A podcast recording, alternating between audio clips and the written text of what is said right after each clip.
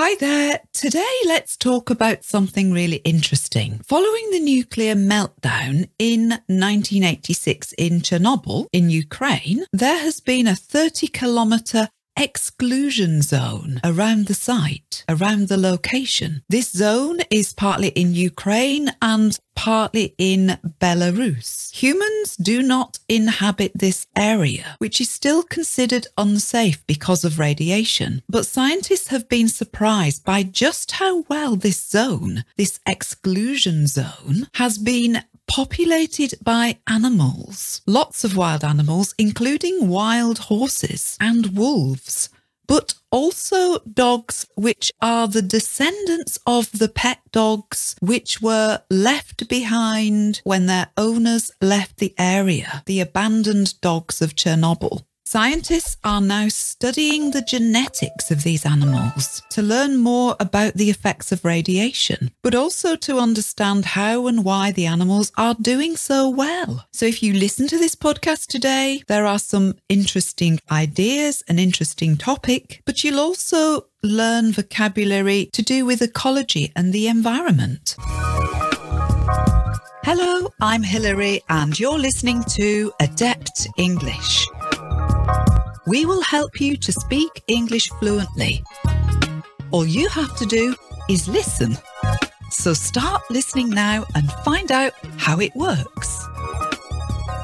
I've talked before in a podcast about Chernobyl and about the dramatisation about the disaster in a mini series which I watched during the pandemic. To say I enjoyed this series wouldn't be quite right. It's not enjoyable, it's horrific, but it's an important piece of history and the mini series was really well done. It portrayed the 1980s and Soviet era Ukraine very well, I think, with some grim accuracy, perhaps. If you're interested, this is podcast 359, and it's still available on our website at adeptenglish.com. Just go to our Adept English website click on lessons and then search on Chernobyl, C H E R N O B Y L. And while you're on our website, don't forget to sign up for our free course, The Seven Rules of Adept English, if you haven't done this course already. This is a free course and it explains how to use the podcasts like this one most effectively to help you with your English language learning. Our podcasts aim to be dual purpose. They're interesting, but they're really good for your English language learning too. Now, one of the scenes that I found most upsetting in this mini series about the Chernobyl disaster was the one where the soldiers went round shooting the dogs, rounding up and shooting the pet dogs that had been left behind when people fled the Chernobyl area.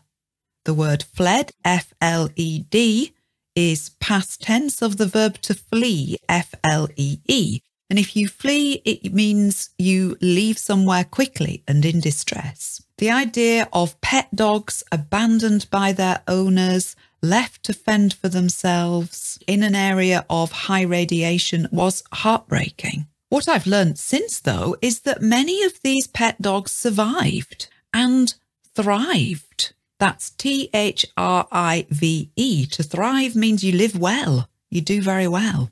And this is despite the cold, the radiation, and the lack of food. Of course, there's a lot less food in an area where there are no human beings. And because Chernobyl happened in 1986, then the dogs that inhabit the area now are, of course, the descendants, the grandchildren and great grandchildren of the original dogs of Chernobyl. And along with many wild animals, they are inhabiting this exclusion zone around the site. To inhabit, I N H A B I T, means to live in, to occupy. And we would talk about the place that animals inhabit as their habitat, H A B I T A T like the shop founded by Sir Terence Conran. So, this 1,600 square mile exclusion zone around Chernobyl has been inhabited by many wild animals as well. There are moose, deer, beavers, and owls all living and breeding happily in this zone, in this area. They're undisturbed by humans. And that's given the chance also for brown bears, lynx, even wolves to proliferate. It's not only an experiment in how animals adapt to living with radiation, but it's also an experiment in how animals proliferate. That means increase in numbers and do well where there are no human beings to destroy their habitat or to disturb them.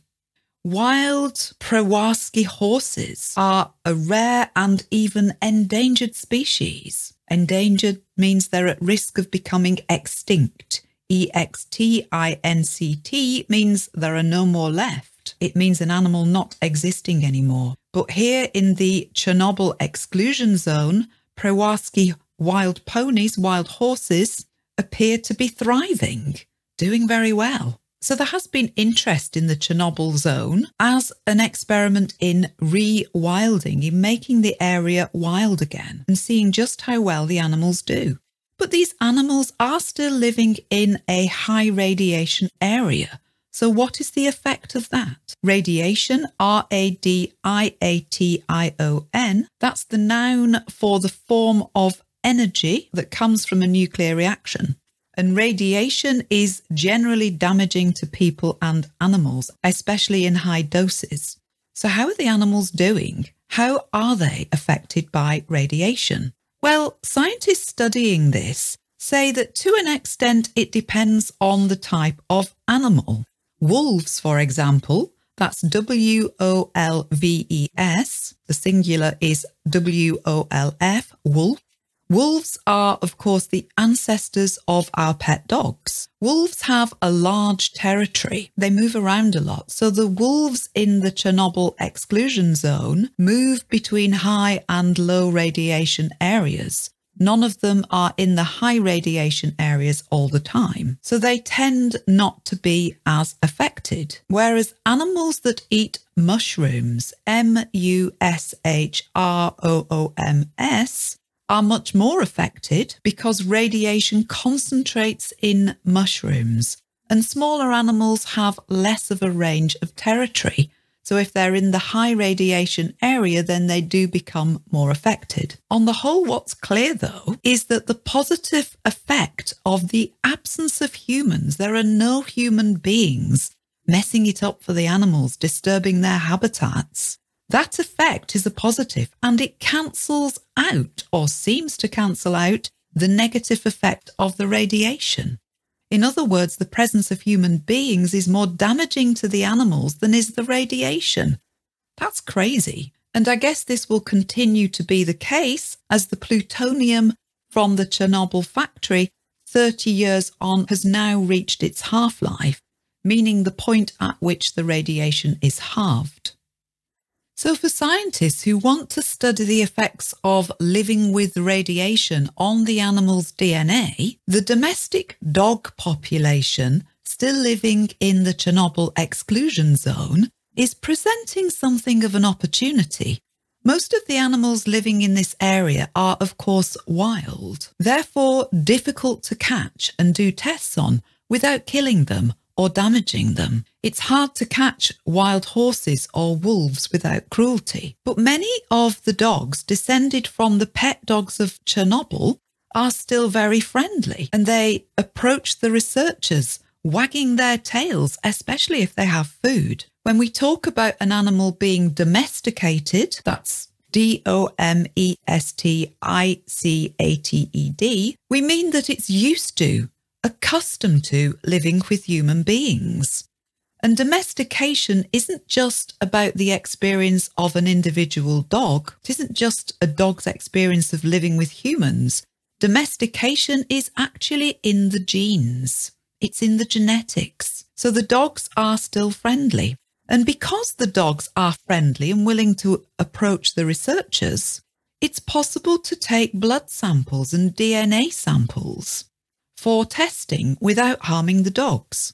This is helping scientists to build up a picture of how radiation affects DNA. One of the challenges confronting the researchers is the broad range of DNA differences between different types of dogs. So a Rottweiler is not the same as a dachshund. Now, clearly, over the years since the Chernobyl disaster, the dogs have interbred. We talk about breeding, B R E E D I N G in dogs, and we talk about types or breeds of dogs, B R E E D S. So a Rottweiler and a Dachshund are both breeds of dogs. So of course these dogs have bred freely with each other and are something of a mixture these days. But the dogs of Chernobyl present what's been called a golden opportunity to understand how a genome, that's G E N O M E, a set of genetics, copes with such extreme conditions as radiation.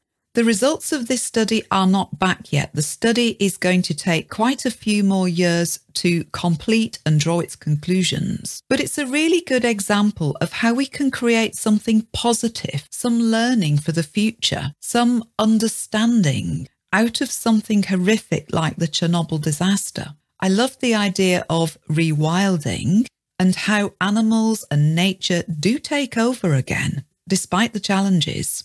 I also love the fact that the dogs have survived, albeit in hard circumstances, and that many are still friendly towards humans and are able to aid scientists in their research. Don't you just love dogs? I do anyway. What a nice thought. I hope you enjoy that one. Please listen to it a number of times until your understanding improves. There's quite a lot of vocabulary in this one to practice on. Enough for now. Have a lovely day. Speak to you again soon. Goodbye. Thank you so much for listening. Please help me tell others about this podcast by reviewing or rating it. And please share it on social media.